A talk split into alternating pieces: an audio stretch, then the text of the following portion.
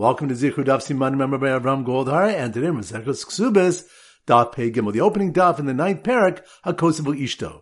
This is going to be an abbreviated shir. The Zichud Masechus Ksubis program has been generously sponsored as a schus for Hachazachas Torah. So the three Dafs we're going to focus on number one. The opening Mishnah in the ninth parak states, Hakosavu Ishto din advarim emi benechasayach. If one writes to his wife, I have no claim or argument with respect to your property, referring to her nixim elug, harza ochel peres b'chayel v'mesa yorsha he may nevertheless eat the produce during her lifetime, and if she dies, he inherits it. So if so, why did he write? I have no claim or argument with respect to your property. She benasna kaim, so that if she sold it or gave it away, the transaction stands. Rabbi which states, if one says to his wife, meaning that he does not need to write this declaration in a formal contract for it to be effective. Point number two, the Gemara challenges whether making such a declaration is effective, for it was taught in a brisa. If one says to his friend who's a partner in owning a field, I have no claim or argument with respect to this field, or, or I shall have no business with it, or my hand is withdrawn from it, lomer klum, he has not said anything. Rashi explains that none of these statements are an expression that he's giving the field to his partner as a gift. So why should the husband's declaration work? The Gemara answers they say in the base of Rabbi Yanai, the husband's waiver is effective because of La Ba'oda Arusa, when he writes it to her while she is still an Arusa. For Rav Kahana said, Nachla Bala Adam Makam Acher Adam Masna Shana. With respect to an inheritance coming to a person through another source, meaning like marriage, a person may stipulate in advance that he should not inherit it. Rashi explains that since the Rabban enacted this for the benefit of the husband, he may waive his right to it. This is in accordance with what Rava said. One says, I do not wish to avail myself of a rabbinic takana made for my benefit, such as this, we listen to him, for it does not apply where the beneficiary refuses it. And pointing with you, the Mishnah say that if the husband had written to his wife that he has no claim with respect to her property or the produce, he may not consume the produce during her lifetime.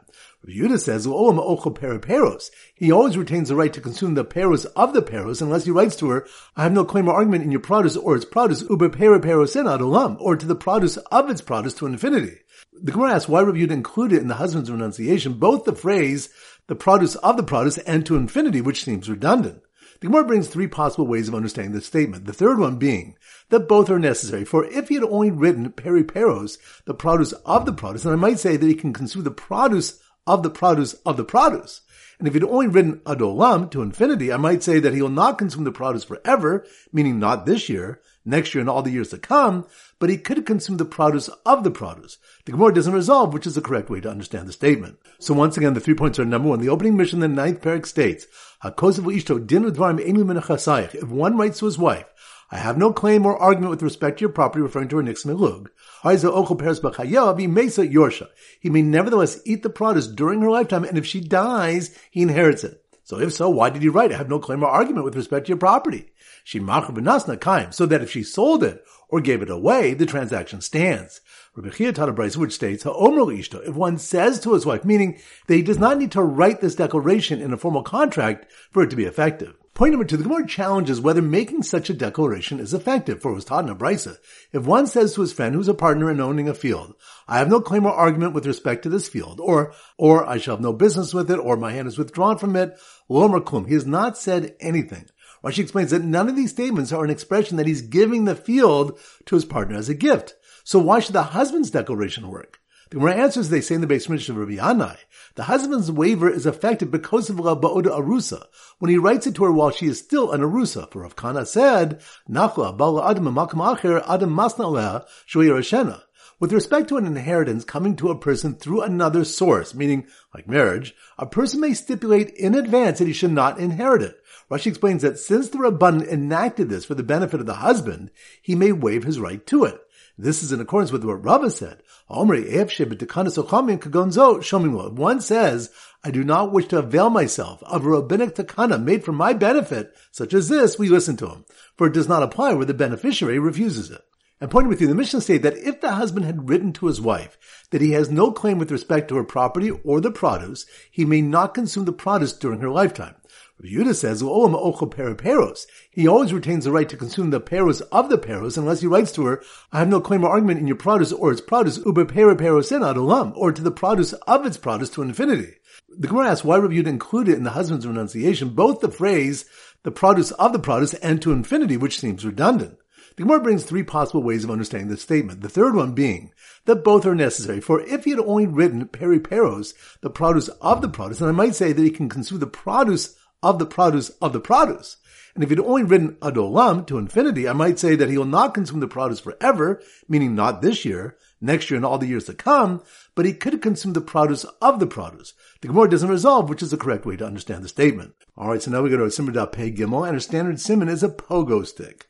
A pogo stick. So here goes. The pogo stick champ who wrote to his wife, Dinu Dvarim Eni would jump high to eat the apples right off the tree, telling the rabbis down below he didn't want to avail himself of their takanas chochamim until he got a stomach ache from eating this way and eventually wrote, I have no claim but pero pero sen, adolam. Once again in slow motion. The pogo stick champ, pogo stick, that must be run off Pei Gimel.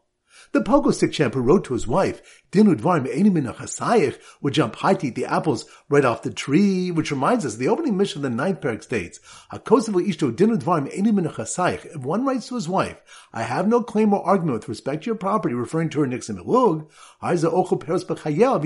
Yorsha. He may nevertheless eat the produce during her lifetime, and if she dies, he inherits it. If so, why did he write, I have no claim or argument with respect to your property? She makravanasna kayam. So that if she sold it or gave it away, the transaction stands. So the pogo stick champ who wrote to his wife, Dinu Dvarim would jump high to eat the apples right off the tree, telling the rabbis down below he didn't want to avail himself of their takanas chachamim, which reminds us, the word challenges whether making such a declaration is effective, for it was taught in a brisa. If one makes a similar statement to his friend, who's a partner in owning a field, he hasn't said anything. Rashi explains that these statements are not an expression that he's giving the field to his partner as a gift. So why should the husband's declaration work? The Gemara answers the husband's waiver is effective because of Rabba Oda Arusa, when he writes to her while she's still in Arusa. And this is in accordance with what Rava said, if one says, I do not wish to avail myself of a rabbinic takana made for my benefit, such as this, we listen to him, for it doesn't apply where the beneficiary refuses it. So the pogo stick champ who wrote to his wife, Dinu Dvarim would jump high to eat the apples right off the tree, telling the rabbis down below he did not want to avail himself of their takanas chochamim, until he got a stomach ache from eating this way and eventually wrote, I have no claim but pero pero sen, adolam, which reminds us, Rabbi Yehuda says the husband always retains rights to consume the peros of the peros, the produce of the produce, unless he writes to her, I have no claim or argument in your property or its produce, uba pero perosen sen adolam, or to the produce of its produce to infinity. The Gemara asks why Rabbi Yehuda included in the husband's renunciation both the phrase, the produce of the produce, and to infinity, which seems redundant, and the Gemara brings three possible ways of understanding the statement. So once again, the pogo stick champ who wrote to his wife, Dinu Eni would jump high to eat the apples right off the tree, telling the rabbis down below he didn't want to avail himself of their takanas chachamim, until he got a stomach ache from eating this way and eventually wrote, I have no claim but pero pero sen adolam. Alright, that concludes today's shir. This is Rabbi Avram Goldman Zichu wishing a great day and great learning.